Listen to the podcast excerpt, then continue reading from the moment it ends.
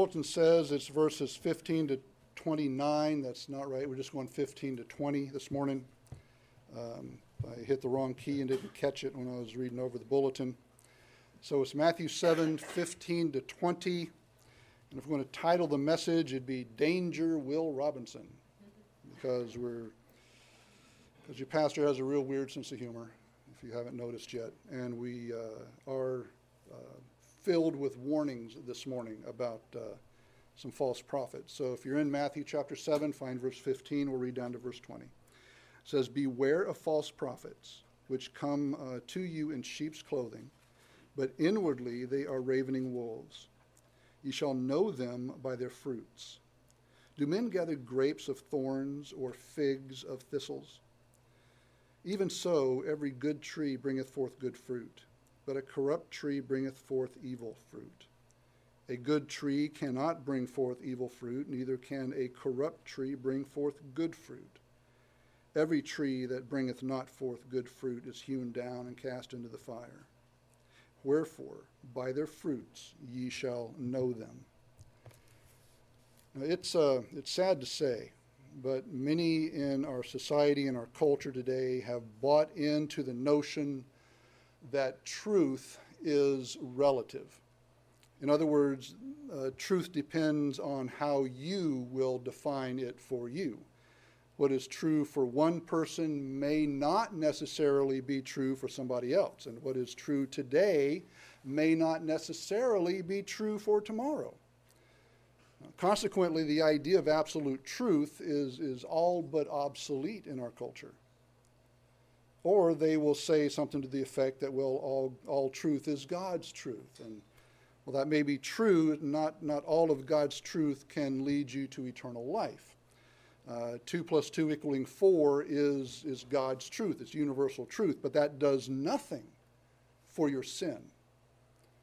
In, in telling us to beware of false prophets, Jesus is telling us that there is such a thing as an objective standard of truth from which the falsehood of the false prophets can be discerned. We, we can distinguish that.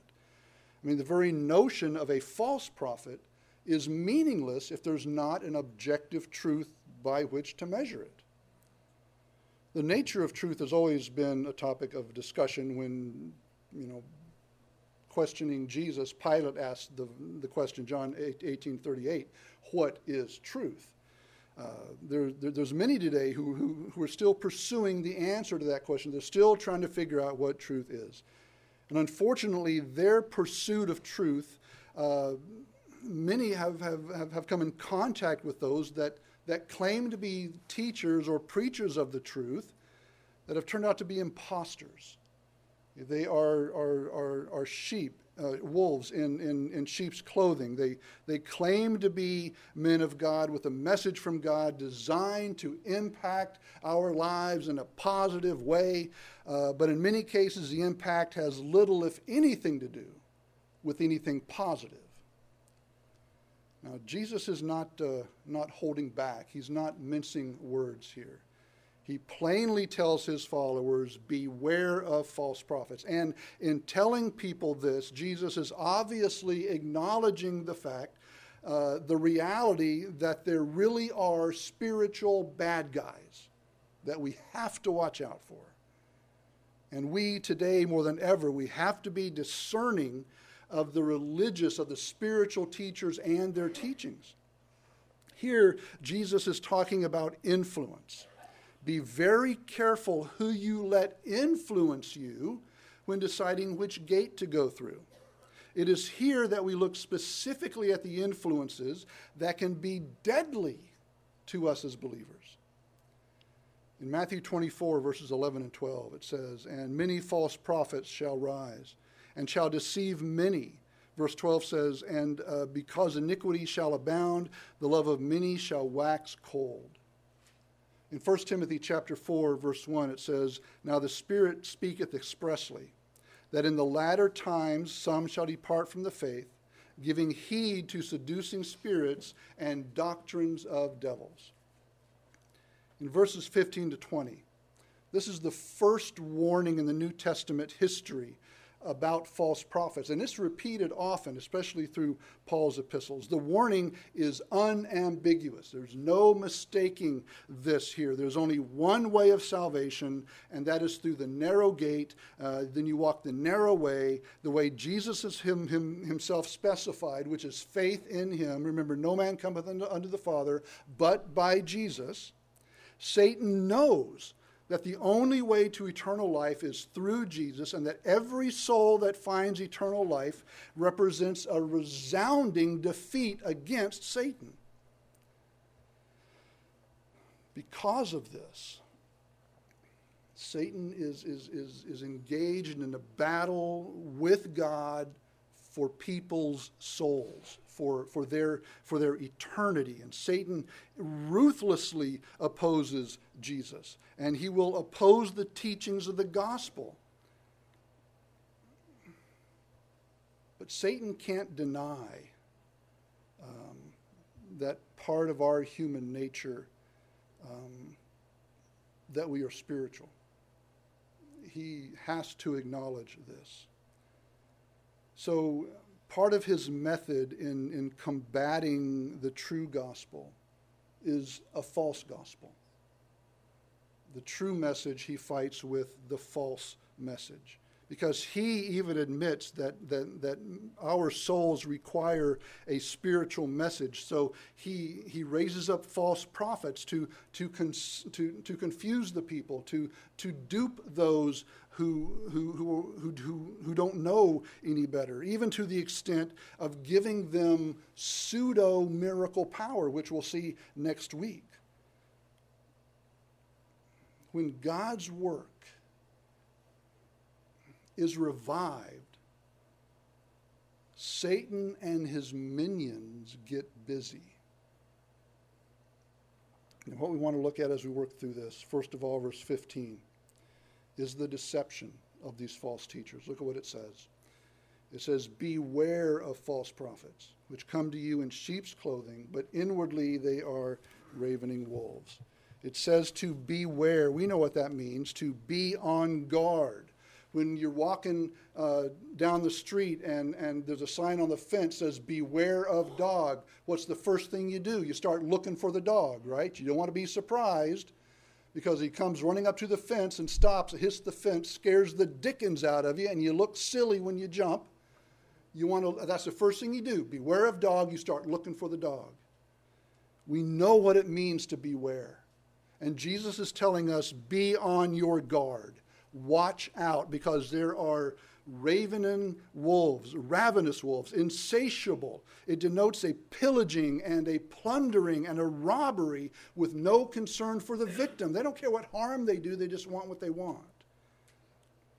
See, false prophets have been part of the religious scene, you could say, for thousands of years. As far back as the book of Deuteronomy, it talks about false prophets. God has been warning his people of the dangers of this false message from these people. Men like Isaiah, Jeremiah, Ezekiel, and Micah, they all spoke out against these so called prophets that said they had a message from God, but it was false. And they were guilty of prophesying lies. And even the apostles warned the early church about false teachers that would stand up and, and, and, and present the truth, but it would not be the truth. See, by all appearances, false prophet is, is thoroughly Christian. They seem to say the right things. The, the terminology is just what it should be. I mean, he talks about God, he talks about Jesus Christ, he, he speaks of the cross, he emphasizes the love of God, and all in all, there's nothing in his speech that would, that would necessarily betray his true identity. How then are we to identify the false prophet? It's not so much by what he does say as by what he does not say. While the false prophet's message seems to be spiritual, it is in, in, it is in reality very, very deceptive, very subtle, like we talked about in Sunday school. It's subtle, it's conniving, it's wily. There's generally nothing found in the false prophet's message that's going to be offensive to lost people. That is, there's, there, there's very little, if anything, about holiness, about righteousness, about justice, about the wrath of God. There's never anything that would cause a sinner to tremble before a holy God. Nothing said of sin or hell or the lake of fire. False prophets generally don't deny these things, they just don't say anything about them. He's very careful not to say things that are obviously wrong, but he refrains from saying things that are obviously right and true. So to conceal the truth is just as bad and just as damaging as, as, as, as proclaiming rank heresy. So, so they leave out key truths of the Word of God. The doctrines that these prophets preach have a clear tendency to make people proud, they make people worldly, they make people contentious. Uh, they make them loose and careless in the conversation, unloving, unjust, schismatic ununified. Jesus says that they come to us in sheep's clothing. It's not easy to tell who they are at first because sheep are adorable. Sheep look harmless. Sheep are cuddly. You ever cuddle a sheep? I mean, if you can get past the smell, they're really kind of cute, okay? Uh, that, that's how they appear. I mean, Jesus calls us real believers sheep. If you know much about sheep, that's not necessarily a compliment, but okay. These people really aren't sheep. It's just it's just their disguise. It's it's what lets them in the gate. It's what gets them in the door. You know, we usually assess our Bible teachers and, and, and preachers and pastors and leaders by by asking the wrong questions. We normally ask, well, is he nice? Does she dress well? Does he speak well? Is he interesting? Is she relevant? Uh, does he have the right qualifications? Is he a reverend? Uh, does he make me feel good? Does, does she have a nice smile? Or, or my personal favorites, uh, can he tell stories well? Or is he entertaining? See, the problem is false teachers, false prophets are very often likable, pleasant people. They may look just like sheep. They may not even be necessarily a leader in the church. They may not even speak in meetings, but they pass on their false teachings through the conversations, through books, through videos. It's not always easy to tell who the false teachers are because they look like us. They they sound like us. In 2 Corinthians chapter 11, verses 14 and 15 says, And no marvel, for Satan himself is transformed into an angel of light. Therefore, it is no great thing if his ministers also be transformed as the ministers of righteousness, whose end shall be according to their works shouldn't surprise us that they would come in and they look like they're one of us. See, God puts the treasure of the gospel into earthen vessels, okay, like us. But He does not put that treasure in corrupt vessels like false prophets. They do the things we do. They fit into the church environment, and their goal is to lure you in, to make you comfortable with them, to make themselves likable. And at the opportune moment, they will trick you into another philosophy, another teaching that is not God's. They are deceptive. In verses 16, 17, and 18, and then verse 20 we get a description of the false teachers. See, the danger with the false prophets is that they look so good, and judging them based solely on appearance can be dangerous.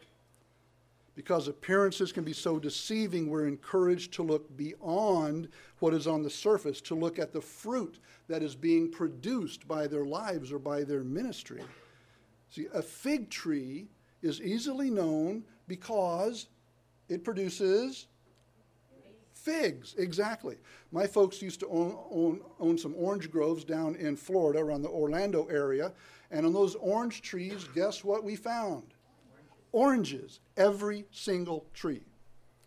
Grapevines produce grapes. Okay, that's what they do. Apple trees produce apples.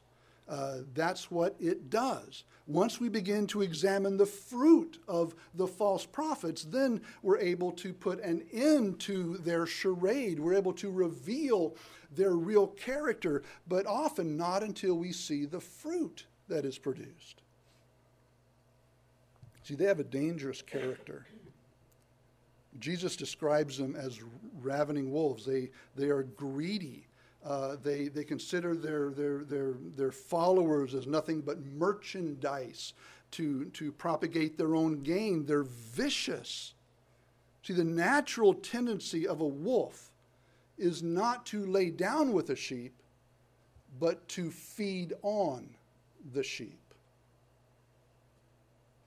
Because these false prophets have not become partakers of the new nature. They're not saved. They, they cannot carry out the pretense of being a sheep for very long.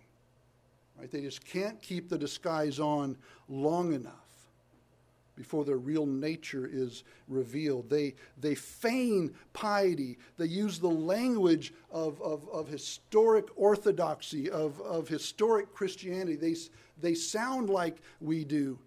They hide behind the cover of the titles and the education they might have, uh, but we have to look beneath the appearance to the reality. Jesus says, inwardly, they are ferocious wolves. And their aim is not to care for the sheep. Their aim is not to glorify God. Their aim is to have their own way and use us up in the process. Their aim is to glorify themselves, and they will tear a flock to pieces from the inside before the flock even knows what's going on. As I've mentioned, they cause disunity. And if you follow their teaching, you will waste your time, you will waste your money, you will waste your energy. And if they could, they would lead you away from the Lord altogether. How do you determine the character of a false teacher?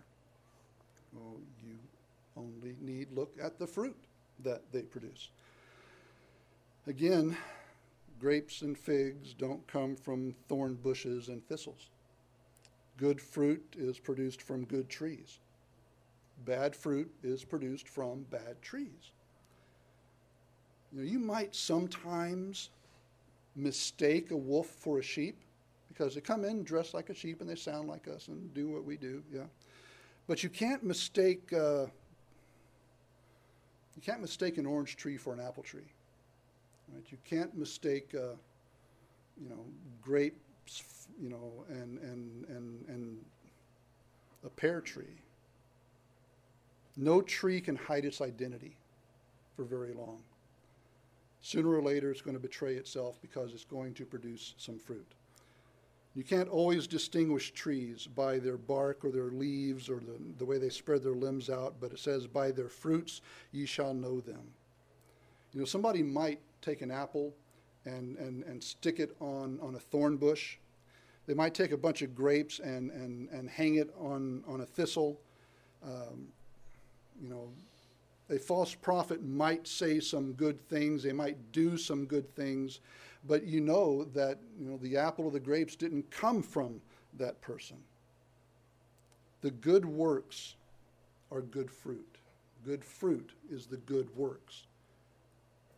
If you know what the fruit is, right, if you know that it's a grape or an apple or a pear or a fig or whatever it is, if you know what it is, you know what kind of plant it came from.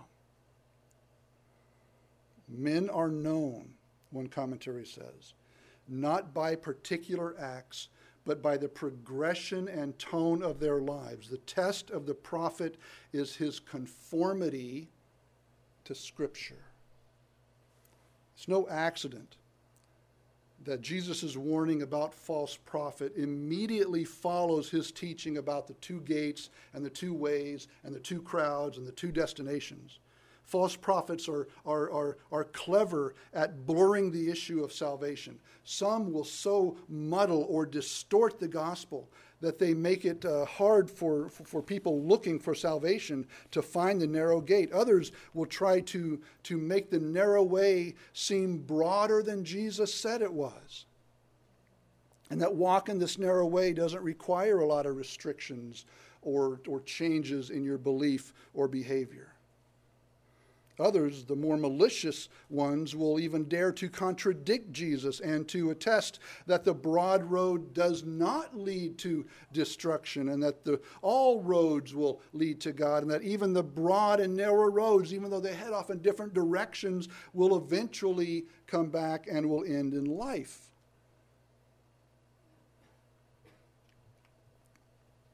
Instead of having the character or conduct instead of having the fruit of meekness and gentleness and love and patience and kindness and, and goodness and self control. There's going to be a, a spirit of enmity, of uh, impurity, jealousy, um, self indulgence. Instead of teaching the truth, the fruit of his teaching will be, will be lies. See, all doctrine must be brought to the Word of God as the standard.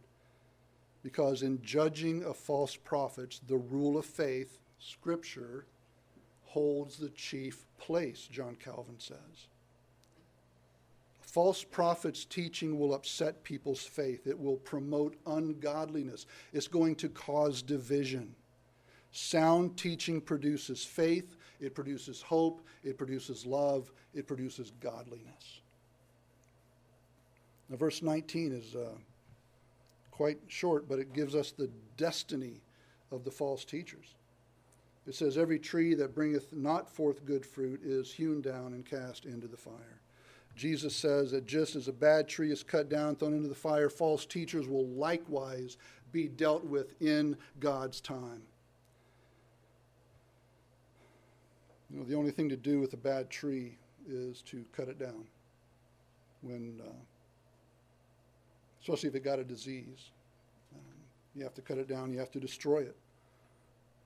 If they're not fulfilling the purpose for their existence, they have to be removed. They have to be discarded, hewn down. Uh, what doesn't produce gets the axe. You can't leave a diseased tree standing, it will spread the disease to the surrounding trees. See, there is judgment and there is hell waiting for false teachers who would seek to draw the lost away from Christ or to draw saved people away from the truth of the Word of God.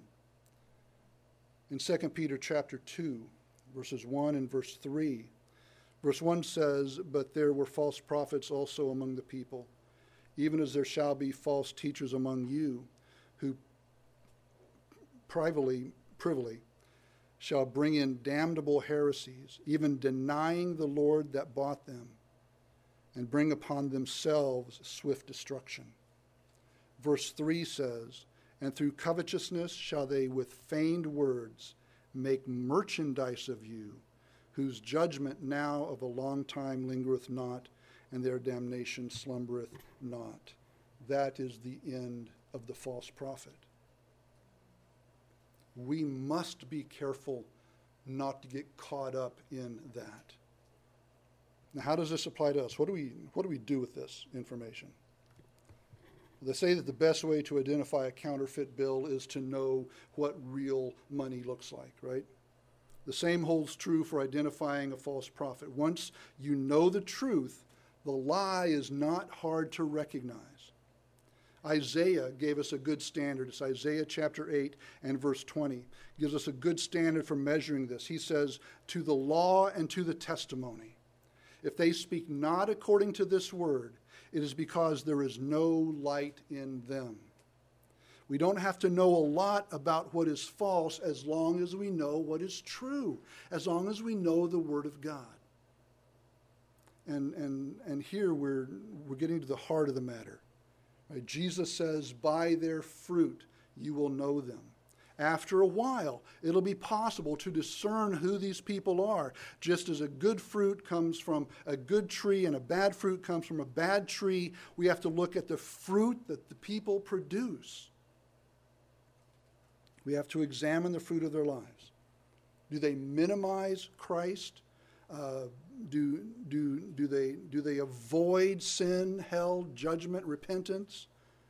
In 1 John 4, we, we read that false prophets have a minim, uh, false teachers and false prophets have a tendency to, to, to minimize Christ. You watch the conduct of their lives. Jesus says in John chapter 15, You are my friends if you do what I command.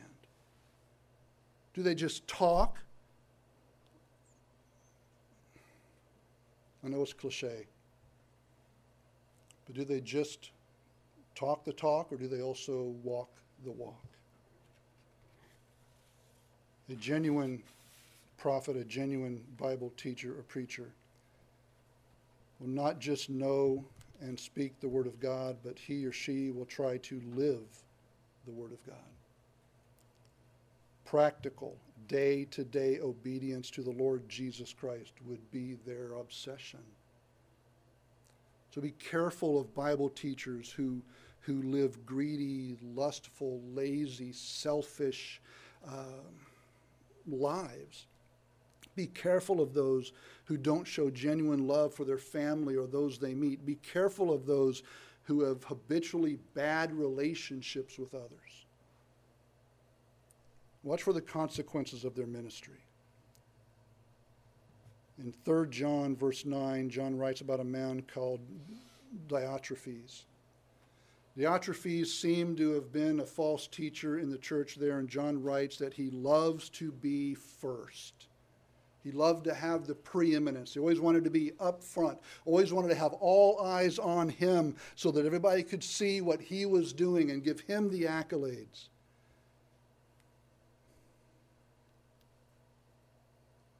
Or does their teaching result in people becoming better disciples of Christ?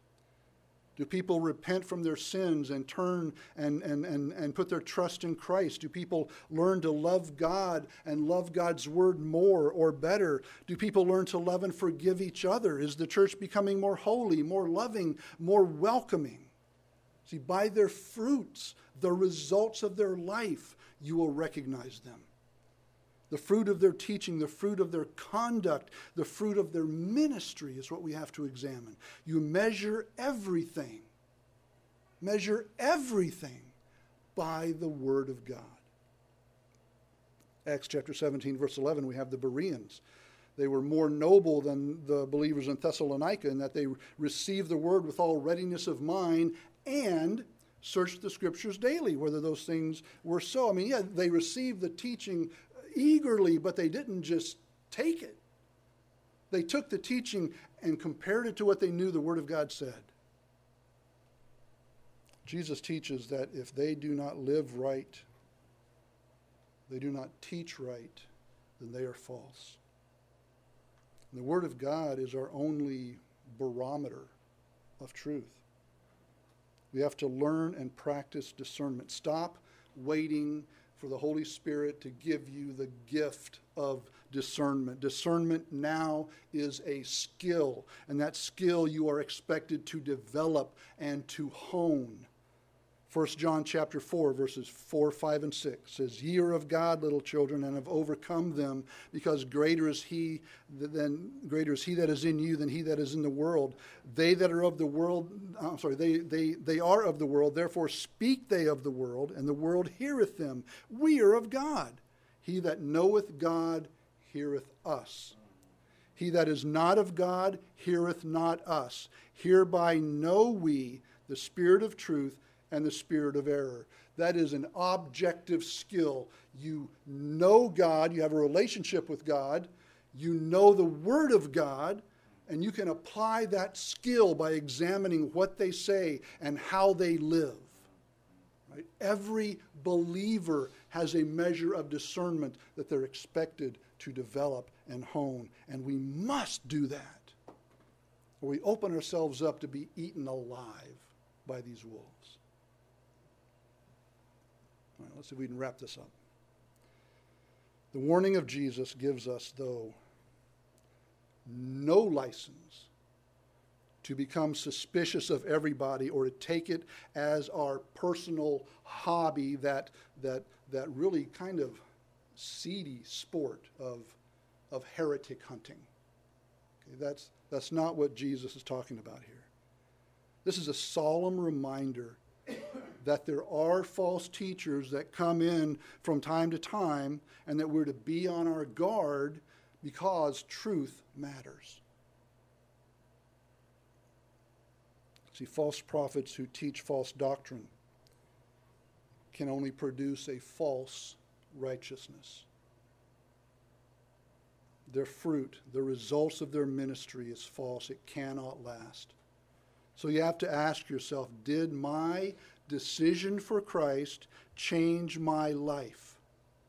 If it did not, then you may be the subject, the victim of a false prophet, a false teacher, a false gospel. The prophets themselves are false, and the closer we get to them, the more we see the falsity of their lives and their doctrines. They magnify themselves and not Jesus, and, and, and their purpose is to exploit, not to edify, not to build up. The person who believes false doctrine or who follows the false prophet or false teacher will never experience a changed life.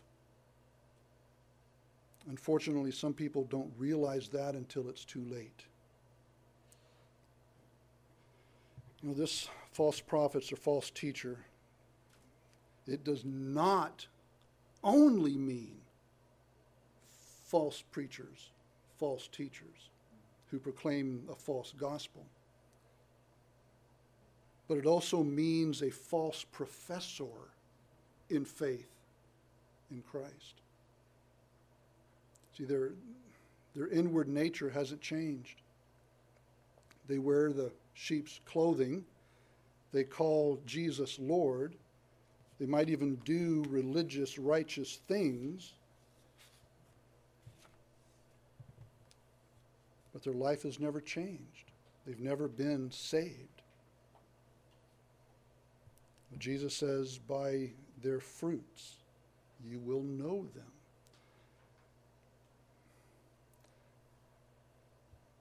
It's dangerous to come to church, to continue coming to church for too long if you're unsaved.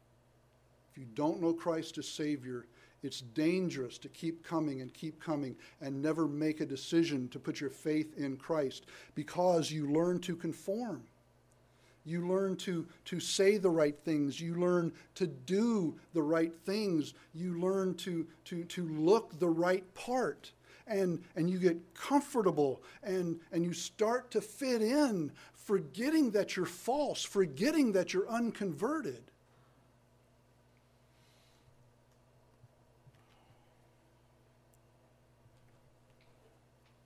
You forget that your eternal destiny has never changed. So, what do we do? We must, and you've heard me say this, and I know you're sick of saying, hearing me say it. You got to read and know your Bible. You have got to read and know what the scriptures say by saying that there is a true and false prophet, Jesus is telling us that there is a standard. There is a way that we can measure truth from error, right from wrong. The standard is God's Word, the Bible, the Scriptures. And, and, and you will only know what is right and what is wrong if you are in a relationship with Christ and are constantly in the Scriptures. You need to be reading your Bible at home every single day. You need to pray for the Spirit's help to discern, to, to understand, to love, and to practice what the Scripture says.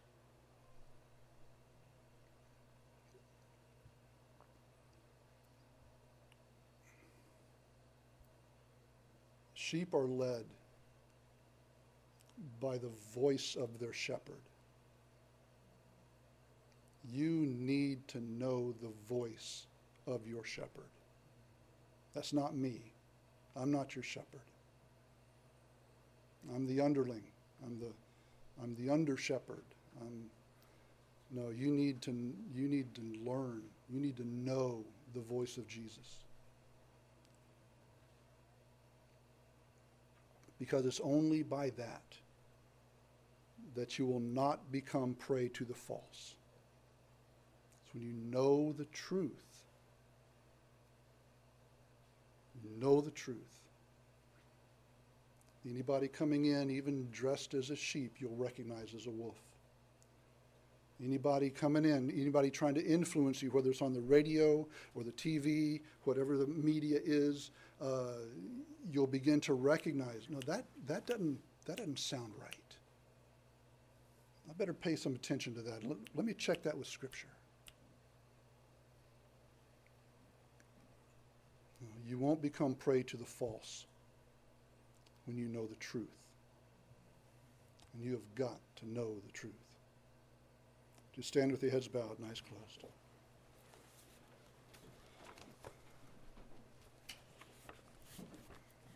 Father, once again, as we do every Sunday at this time, we want to give you thanks for your word and for its authority. And thank you for your Holy Spirit's work in us. He gives us, Lord, the ability to recognize that, that ring of truth and to, and to recognize when something does not sound right according to your word. But Father, help us to be discerning sheep. Help us to be wise fruit inspectors. Not that we can go shake the bushes and condemn everybody that doesn't believe exactly like we do, but that we can recognize those that would do harm to your people, to your church.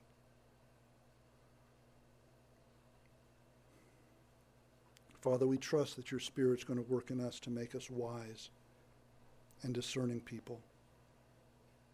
And Lord, when we begin to falter in our love for your word, I pray that your spirit would work in us to, to, to relight that fire. Father, you have said that your word is truth. Our Jesus has said that he is the truth.